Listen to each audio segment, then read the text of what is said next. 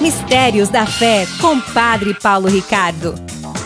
Quero acolher vocês com grande alegria. Jesus ressuscitou em Jerusalém, evidente. Jerusalém fica na Judéia, é no sul da Terra Santa. Acontece que, assim que Jesus ressuscitou, os anjos apareceram para as mulheres e disseram a elas a notícia de que Jesus havia ressuscitado e dizendo às mulheres, como nós na liturgia cantamos, precedet suos in Galileia. Ou seja, Jesus foi então, precedeu os seus na Galileia, então os apóstolos foram para Galileia e é essa a aparição de Jesus, onde Jesus quer aparecer para os seus apóstolos, renovar a fé dos apóstolos, exatamente no mesmo lugar onde foi a sua vocação primeira. O evangelho, então, é aquele evangelho é, belíssimo com o qual é, São João conclui o seu evangelho. Jesus aparece à beira do mar de Tiberíades, provoca uma pesca milagrosa, os apóstolos vão até a beira do lago, tomam um café da manhã com Jesus e Jesus então pergunta três vezes a São Pedro: Tu me amas, tu me amas, tu me amas. Vamos olhar um pouco para esta figura de São Pedro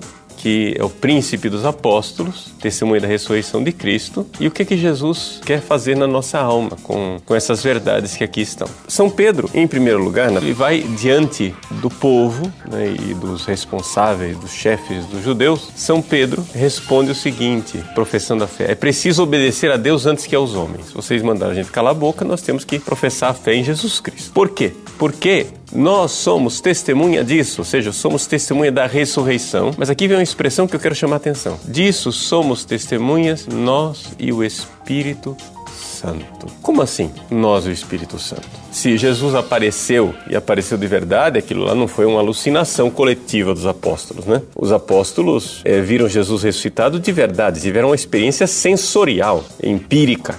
Jesus apareceu, Tomé teve a chance de colocar o dedo nas chagas. Vocês estão vendo Jesus come com eles, um fantasma não come. Então você tem ali várias provas de que Jesus não era um fantasma, foi realmente e não era uma alucinação coletiva, um negócio assim, uma aparição.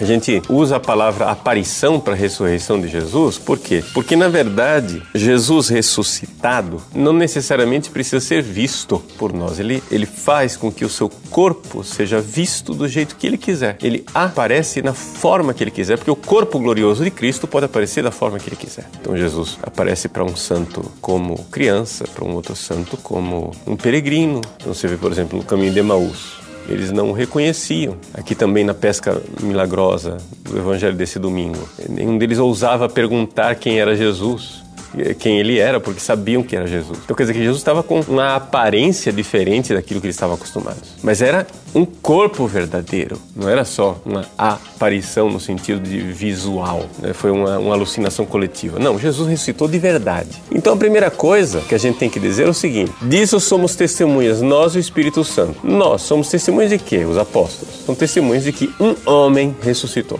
Isso sim. Até aí, você não precisa de outra realidade, você não precisa de uma ajuda especial de Deus para enxergar que aquele homem que antes estava morto agora está vivo. Por quê? Porque Jesus apareceu ressuscitado, a maior parte das vezes, para os apóstolos que ainda não tinham fé, ficaram alegres demais para crer. Ou então as mulheres ficaram com medo. Quer dizer, as aparições, de uma forma geral, você vê claramente que Jesus, quando aparece, ele não precisa de uma predisposição predisposição interior das pessoas, da forma que as pessoas estavam lá coletivamente rezando e esperando acontecer alguma coisa e de repente Jesus aparece. É o contrário, as pessoas não estavam esperando, são surpreendidas e Jesus aparece. Aí eles têm uma experiência, vem lá, põe a mão, vê que a chaga tá lá, é Jesus de verdade, dá uma, um peixe aí, come, etc. Então isso é uma experiência. Jesus ressuscitou de verdade, gente. Essa é a primeira coisa da fé que a gente precisa aqui, crer no testemunho dos apóstolos. Aquele homem que antes estava morto agora está vivo. E como que eu sei que é o mesmo homem? Ele mostrou as chagas.